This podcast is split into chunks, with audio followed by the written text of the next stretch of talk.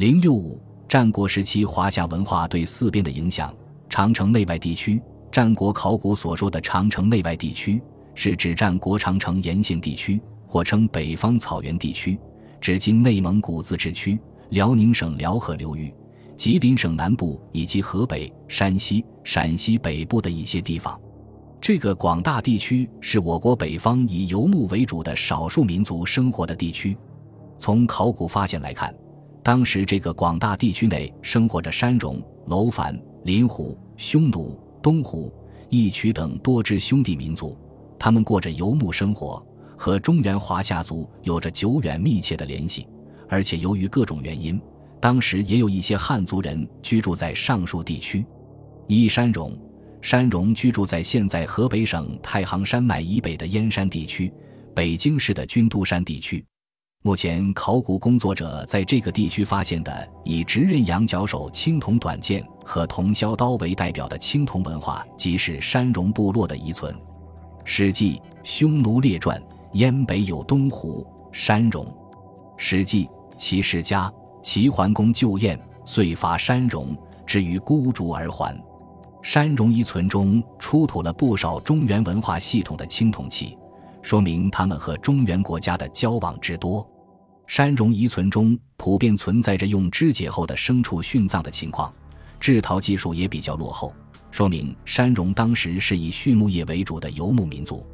二东胡，战国至汉初，东胡是一个强大的民族，后来被匈奴所灭。据《后汉书·乌桓传》和《后汉书·鲜卑传》记载，乌桓和鲜卑都是东胡的后裔。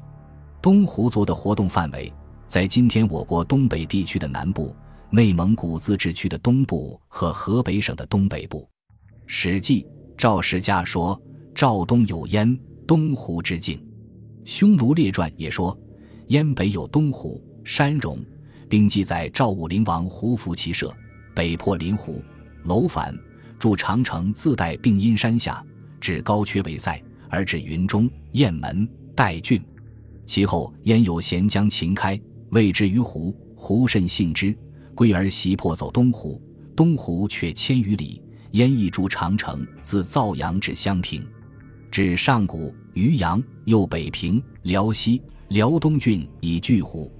战国时，赵国占有今山西北部、河北中部、南部的广大地区，最北为云中郡、雁门郡、代郡，东湖在云中、雁门。代郡以东，秦开基走东湖而至的上古、渔阳，又北平、辽西、辽东诸郡，应该就是东湖所却千余里之故地。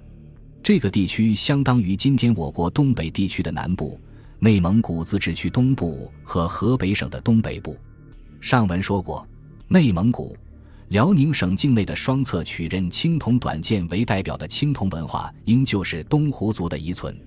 这种青铜短剑的分布范围大约西起内蒙古东南部、辽宁西部，东达辽宁东部，北达吉林省南部，南至河北省北部。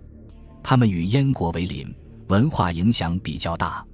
从出土器物看，辽宁锦西乌金堂、喀左南洞沟、陵园三官殿、旅顺后穆城邑等地战国时期遗址中出土过中原文化系统的铜戈、铜簋、铜鼎。刀臂和铁镰等，说明他们和中原文化系统的诸侯国已有较多接触，这和文献记载燕将秦开为置于东湖的事情也能吻合。三匈奴，匈奴为我国北方草原地区一个强大的民族，《史记·匈奴列传》其先祖夏后氏之苗裔也。曰纯为唐虞以上有山戎、咸允、昏周，居于北蛮。匈奴的名称大概是战国时才开始称呼的，《史记》说：“冠代战国期，而三国编于匈奴。”三国指燕、赵、秦。从山戎墓地的考古情况看，山戎和匈奴是有区别的。匈奴是北方草原各部族逐渐融合而形成的。历史记载，战国时匈奴活动的范围主要是内蒙古鄂尔多斯草原地区、山西省西北部。陕西省北部、河北省西北部、内蒙古东部的赤峰、宁城一带，以及蒙古人民共和国和俄罗斯西伯利亚等地，而这一个幅员广大的地区，正是鄂尔多斯是青铜器主要的发现地区。鄂尔多斯是青铜器以触角饰手和环手短剑、铜箫、鹤嘴斧和动物牌饰最具代表性。较晚的时候也有铁制短剑、箫和鹤嘴斧。以这些青铜器为代表的文化，和东北地区以双侧曲刃青铜剑为代表的东湖遗存，和以直刃短剑为代表的山戎文化，有着不同的文化面貌。所以，学者认为，这两个地区发现的两支青铜文化，应分别是匈奴和东湖居民所遗留。相当于商周至春秋时期的鄂尔多斯式青铜器，应为敌人的先期文化和敌人文化。在鄂尔多斯发现的春秋晚期至战国早期的遗物，也可以称之为先匈奴文化或早期匈奴文化。西南地区，战国考古所说的西南地区，主要包括今天的四川、云南、贵州三省区。考古发现较多的是四川和云南，其次贵州。四川省发现的战国时期的遗存主要是墓葬，有传棺葬和独木棺葬。他们是以柳叶形扁茎无格青铜剑和圆刃折腰钺、短敲双弓形耳矛为代表的考古学文化，晚期巴蜀文化。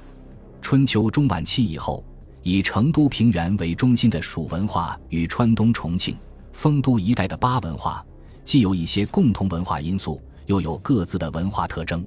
共同特征如铜兵器中都有柳叶形剑，中胡三川戈；铜容器中都有竖环耳斧。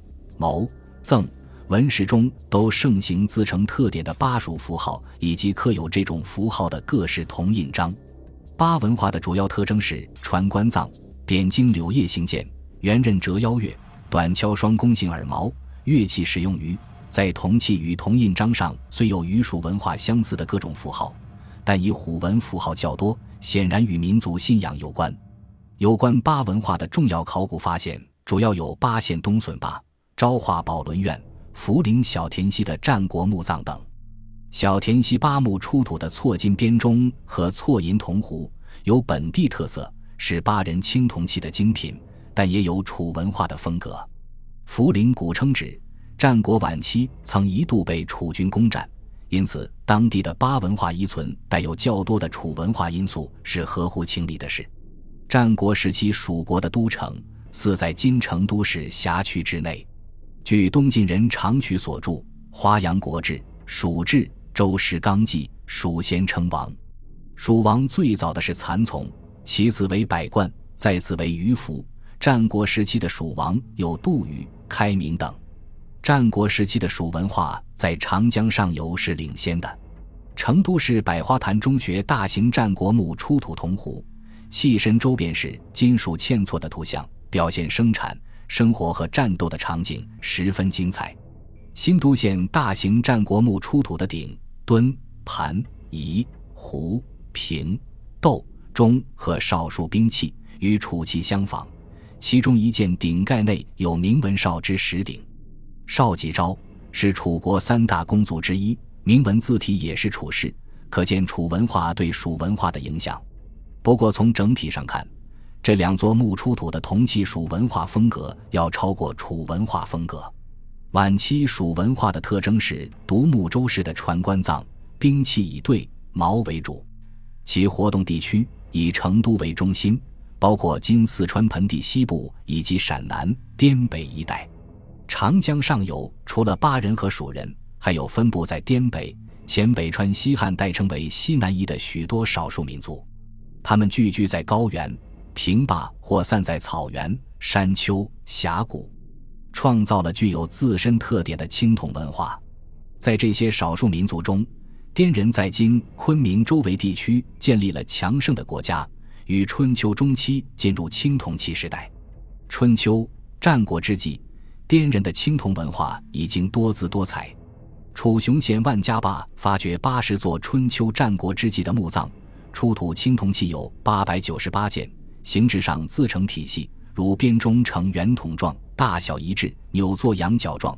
铜剑除少数为扁经者外，剑格大都作花地形，圆柱经上有缠绕纹。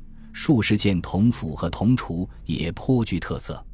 万家坝墓葬中出土兵器最多，兵器中又以矛为最多。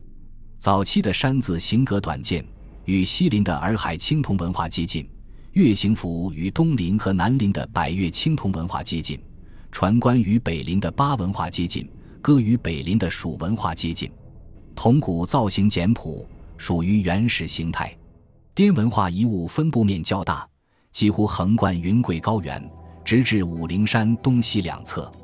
滇池以西洱海地区祥云县大波那村发掘的战国中期墓葬及随葬器物，可以作为战国时期洱海地区青铜文化的缩影。该墓的葬具是人字形屋脊的青铜棺，棺身有铸刻的动物图像。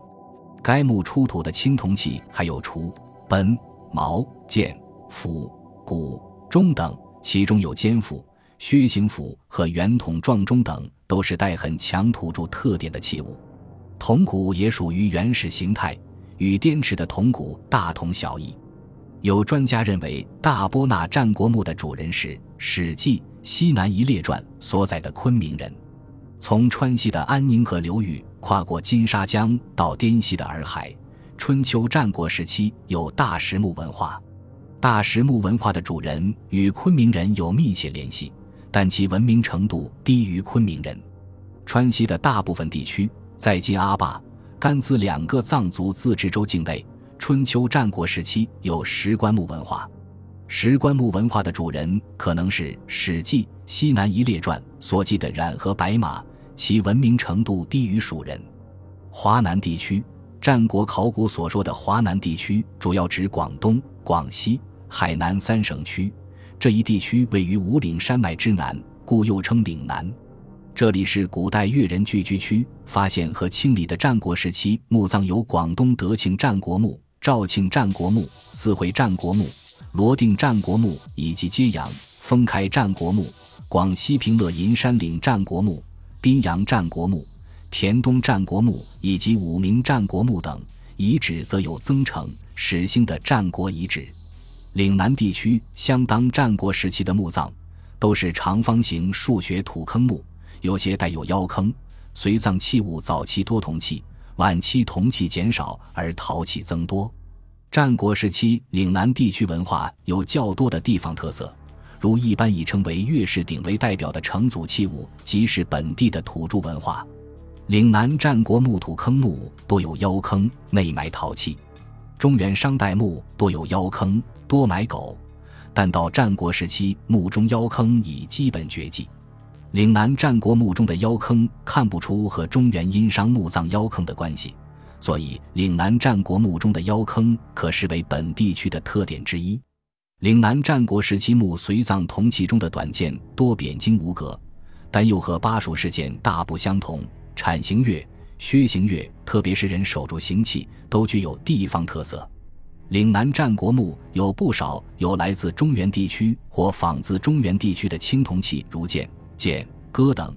总的看，这一地区青铜器的纹饰显得细腻而活泼。来自中原地区或仿中原青铜器，有着完全的中原风格，或者器形同于中原，而纹饰却属土著文化。说明这一地区文化受中原文化，特别是楚文化影响至深。